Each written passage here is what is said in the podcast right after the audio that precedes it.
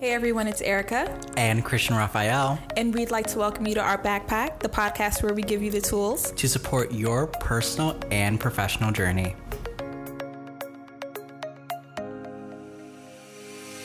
Hey everyone, welcome back to our backpack.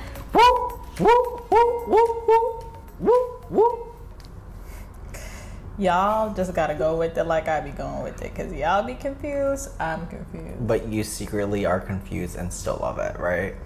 Yeah. Great. Just like my text messages with my bays. confused, still love them. Well, I have a question. I think this is a good segue in today's topic. Yeah. When's the last time you made a new friend? I don't know why you laugh like that. It's our it's our topic. When you say friend, I mean a genuine friend, a real one. I mean all my friends are real. Um gosh. I guess the last time I made a new friend okay, define a friend. Like someone who I'm texting, someone who I'm hanging out with in terms of um, recreational sports, video games. Christian. I know. Um, it's been a while. It's been a minute. I that was just me trying to create buffer time. It's been a while since I made like an actual friend outside of work, but I recently just moved to Navy Yard, and the reason why I chose the complex that I did is because they have not only because of the view and the amenities, but because uh, And let me tell you something, there's some nice amenities. yeah, Cardi B. Sorry, Cardi. Um,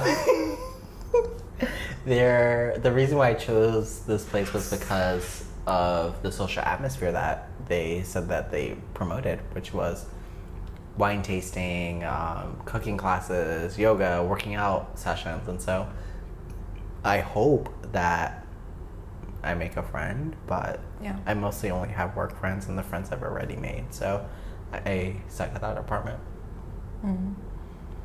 I think the most recent new friends that I've also made have been through work. Because I think that's where we spend most of our time. And so it's either like you find a friend at work or mm, you're friendless. And being friendless absolutely sucks. Which kind of leads to our topic title today, which is No, you cannot add me on Facebook. Yeah. And it seems like a topic that most people are now talking about in terms of social media and the workplace. But when we're talking about the bonds we're creating at work, it's important to understand and acknowledge that there's a difference between work friends and friends at work. Facts. And so for today's episode, we're going to break it up into three different areas. One is focusing on you and what it means for you when you're adding people on social media and on your handles who are your professional colleagues to others. So, what do others, others as your colleagues and peers, what do they understand in terms of engaging with you in your work media, your work and your media? And then lastly, it's understanding perceptions. And perceptions has an impact in the workplace, whether we like it or not.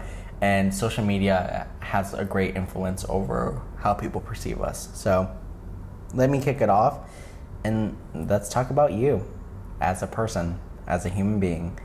And if you have colleagues where you do not feel comfortable adding on your social media handles for whatever reason, just say no.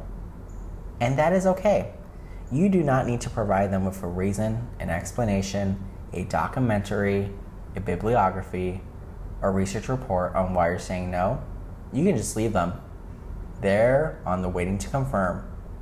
And the reason why is because there needs to be a level of respect when it comes to your boundaries. And yes, I'm saying your boundaries and other boundaries with when it comes to your colleagues. So for me, when it comes to my personal handle, yeah, I have a section on Instagram where I people need to request to follow me because on my personal Instagram, I, I only want close people on that Instagram handle. I do have another Instagram handle that I use for everything else, but that's me creating boundaries on what I want to share with others and what I don't. and it's weird to say boundaries on social media because not everyone has access to everything, right? Yeah. Uh, but when it comes to the workplace, you can create those boundaries to say, no, I don't want my boss to follow me on Instagram or Facebook or on Twitter. And no, I don't want to share this information. But also, yes, if you feel comfortable sharing that information and your handles with other people, feel empowered to do so.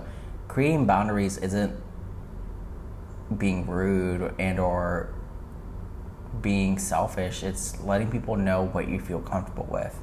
So at the end of the day, it's your choice, and people need to re- respect your choice when it comes to adding them.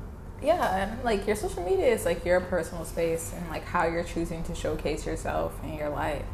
Mm-hmm. And your boss and your like peers at work don't need access to that. Like that's mm-hmm. a special part of you. Like for example, think of Beyonce. you only know about Beyonce's personal life when she decides to sell it to you. Outside of that, you are not getting access to Beyonce's life uh-huh. for free. And you don't have to give anyone access to your life for free if you just don't feel like it. Mm-hmm, um, mm-hmm. And it's important to just like have that like differentiation. Like if you're saying like, hey, there are certain people at work I want to follow, well, I want to have access to me because they're more than just work friends. They're friends that I also happen to work with. That's a distinction that you can take for yourself, mm-hmm. right? And it's about having an understanding of, on your team of who should have access to you in that way and who can't, and who you feel like will respect that space and won't take it into you and take it as a reflection of you as a professional and who is just not there and who's ready to actually handle it. Because mm-hmm. everyone can't handle seeing you outside of a professional space. Mm-hmm. And that even goes like beyond social media and goes at the company party. Oh. Are you the people at the company party that are to take access? We're to take advantage of the open bar? I'm not to lie. That's been me. I've been missing out. Well not at this department Oh, got it, because it, we got it, never it. have open bars here Makes sense. not the way that we flow.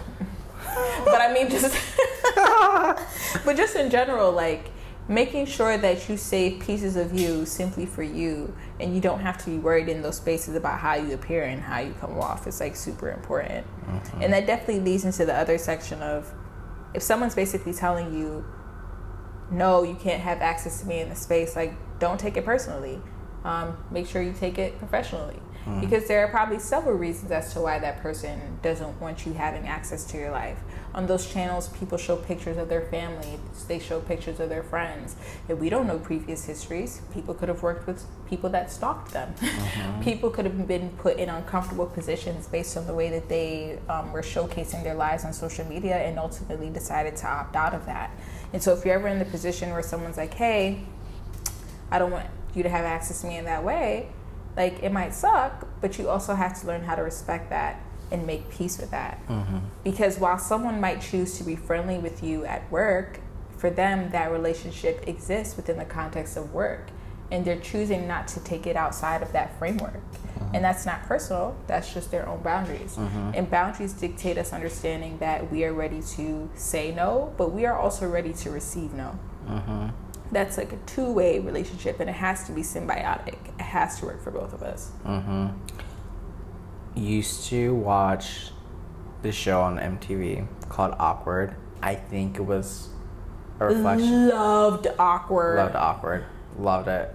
it a- reminded me of astro by ginger Yes, yes, very much so. Mm-hmm. And I, and one of the characters would always say DTR. And I went in. I put it in this these notes for this week because when it comes to work, you do need it. DTR stands for because acronyms matter. defining the relationship, and so you do need to define the relationship when it comes to your work colleagues and and or your friends at work, and understand what does it mean if, let's say, me and Erica just became good friends. We're tailgating. I vomit on her, and then we go to the office the next day. Mm-hmm. Sure, I might feel shitty, or I might feel like it was a great night of my life. But I think oftentimes, more than not, we find ourselves in these spaces where it, there's a blend of our personal and our professional, and it's our responsibilities as grown adults to help define what that relationship is and create those boundary boundaries when appropriate. Yeah. Especially when you live where you work and you move um, for a job. Like when you become an RD, you live on campus, and if you move to that area, probably the only people you know are your colleagues. Um, and I think for me, one of the biggest tests of friendship is would I be your friend if I didn't have to work with you? If I didn't keep seeing you in this space uh-huh. and you weren't a uh-huh. constant in my life, would I choose for you to be here and would I create this space for you? Would I continue devoting time and energy for us creating our relationship? I think one of the things that's cool about me and Christian is that me and Christian worked together for probably like two years before we really started like talking and like hanging out mm-hmm. on our own. Like that's something that we started doing like maybe September of last year. Yeah. Yeah, and we had been working together for a while, and it's crazy because when I got here, people were like, "We totally want to introduce you to Christian because he's from the Bronx too." Um, us both being from the Bronx did not mean that we were just gonna um, pop off and like be friends. Like it wasn't gonna necessarily like work like that, yeah. despite what people thought. I don't know if it was because we both have curly hair. I like to be honest, like you know, I'm not really gonna go too deep into that, but basically, like you're not just gonna become friends with someone because of people assuming your shared identity should bring you together. It right. should be authentic. And so we were able to authentically get together mm. over things we could agree on. You're Drinks after work and supporting each other in an environment of change and like having a person to go to. Um, none of that is forced though, and that's all by choice. Uh-huh. And that's what makes having the relationship easier. But I think sometimes in these higher ed spaces where people are just like want to be super friendly, want to be super touchy feely, and want to be all up in your personal, it can be very hard when you have like an opposite personality where like mm-hmm. you're one of those people who want space. Especially in many of these departments that are set up to feel like family like. It can make mm-hmm. you an outsider and you can mm-hmm. end up feeling this pressure that you have to want to participate in your um, department in that way out of fear of being ostracized or missing out on opportunities because because of your personality style and the way you want to show up at work you can't go to happy hour. Mm-hmm. right? You can't sit at lunch with people right? Because if you're not on the in crowd and you're not willing to participate in this way people just don't know how to view you. It can be very hard navigating company culture in that way when it comes to bonding and friendships. Yeah and i appreciate you saying that erica because even for so like in my mind i think about two groups of people. I think of the people who've had to who've been rejected from company culture and just mm-hmm. can't fit in but then i think about those who have to assimilate and have to show that they're drinking the kool-aid they part of the they're part of the culture they're ride and die and they're actually not but they have to present that way just to successfully navigate yeah. And so, I mean, it sucks because at that point, they're already defining the relationship the way they are, but sometimes it's out of necessity. Yeah. Like, and that's hard. Like, how do you stay true to yourself when you feel like fitting in is the only way to really move forward in the department? That is tough. Yeah. And especially recognizing that for some departments, it's not what you know, it's who you know. Yeah. How you move up. That's that's rough. Yeah. So, sending love to all the people that are currently navigating that space oh. and trying to figure it out for themselves. Um, I know definitely in the department that I'm in now, that's something that I try to figure it out. For me, it was more so like navigating that space along um, the color line and how race and identity played into that and the people I was willing to, I guess, extend myself for and the people that I felt comfortable around. And so I did get ostracized out of spaces because I didn't necessarily make friends with the people who held identities that were closer to what leadership looked like. Mm-hmm. Um, navigating that was hard, but I think for me, I, given my background and what I've experienced as someone who's been at uh, predominantly white institutions before, I was in a way prepared for that And in certain ways, I wasn't looking to be included. And I recognized that if I was going to try and learn about things, I'd have to understand certain spaces, but not necessarily. for lack of a better term right now, create a home there. Like I'd have to, like at a PWI, learn how to navigate um, white spaces, but know that that probably that wasn't going to be where I mostly looked for my community. And so I already had my boundaries set up on how I would navigate that. Um, and it is just about knowing like how far you are willing to go within your mm-hmm. department and your company culture. Um, and realizing that when you tell people no, like I don't want to do certain things, you are not responsible for how people respond and react to your no. Everybody you work with is grown. Everybody has to process emotional management. Mm. It's not your job to protect people from hard feelings at work. And that might be crazy to think because you're like, these are the people I work with, these are the people that control like whether or not I'm able to move up well they don't have that much power and control over you they don't mm-hmm. control every aspect of how you far you're able to advance in your career mm-hmm, you are allowed to say no and allow them to deal with those emotions on their own yeah. that's part of adulting and they will get over it but don't compromise yourself in the way that you know you seek to create friendships mm-hmm. um, just to get ahead in the company culture because it will probably turn around and bite you in the butt in the end because it'll be something that you have to continue to keep up with over and over again. Mm-hmm. Um, and every day will be a form of you denying yourself just to fit in, and you'll hate it there. Yeah. Yeah. and I think Erica was one of the few people who know this, aside from my mom and my other best friend in Chicago. But sometimes in the workplace you feel like you have to be friends with everyone to be successful. And there will come to a point in time where friendships really won't matter because what matters is you and the life that you're trying to live. And the reason why i say that is because um, for, for me i recognize that the work that i was doing no matter how many opportunities were being presented to me one was not the work that I was doing that I wanted to do, but then two, when it came to my friends that were close to me, um, it wasn't my job to hold them up. And what I mean by that is to do their job. And I came to recognize that, you know, what that and other and other few variables that the job that I thought that I wanted was not the job for me. And yeah. most importantly, that you always have a choice, right? Like you have a choice to identify who are your friends at work and who you let in on your social media handles and who you grow to learn with. Mm-hmm. But you also have a choice to recognize that it, if that environment for you is for you. And so for me, I recognized that like I knew what my choices were, and my, one of my choices was resigning, and absolutely, because I knew that friendships, while they're important, they're not everything to me, and that when it comes to the workspace, while yes, I care about my friends and I care about uplifting them, I also care about who's producing the products. And if if it's one sided on me, then that's not equitable. And so just keeping in mind that you always have a choice when it comes to these things, when it comes to the social, the personal, and the professional.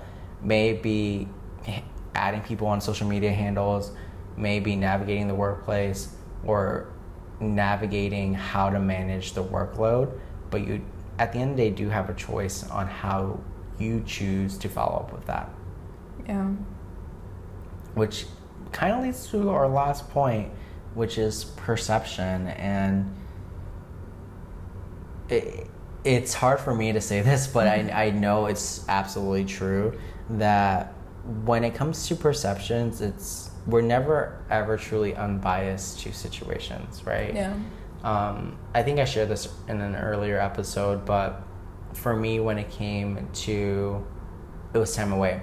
When it came to people who took time away, there was just something like ingrained in me that got very frustrated when people were either teleworking and or taking additional time away even though i knew philosophically and ethically that was absolutely okay. Mm-hmm. there was something about hearing other people take time away that frustrated me.